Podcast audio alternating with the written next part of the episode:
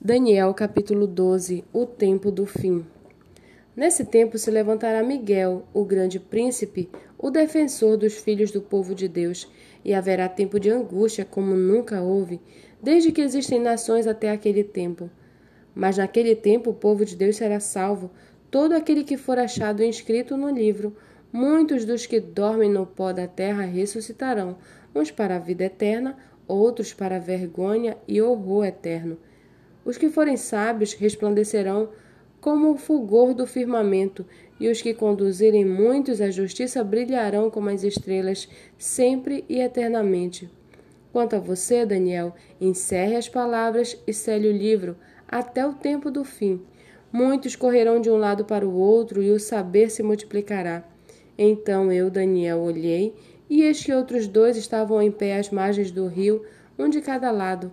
Um deles perguntou ao homem vestido de linho que estava sobre as águas do rio: Quando se cumprirão estas maravilhas? Então ouviu o homem vestido de linho que estava sobre as águas do rio. Ele levantou a mão direita e a esquerda ao céu e jurou por aquele que vive eternamente, dizendo: Passarão um tempo, tempos e metade de um tempo.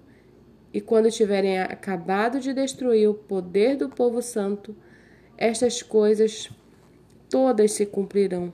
Eu ouvi, mas não entendi, então perguntei: Meu senhor, qual será o fim dessas coisas?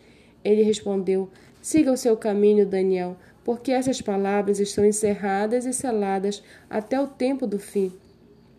Muitos serão purificados, limpos e provados, mas os ímpios continuarão na sua impiedade, e nenhum deles entenderá, mas os sábios entenderão. Depois do tempo em que o sacrifício diário for tirado e a abominação desoladora for estabelecida, haverá ainda mil duzentos e noventa dias. Bem-aventurado o que espera e chega até mil trezentos e trinta e cinco dias. Quanto a você, siga o seu caminho até o fim.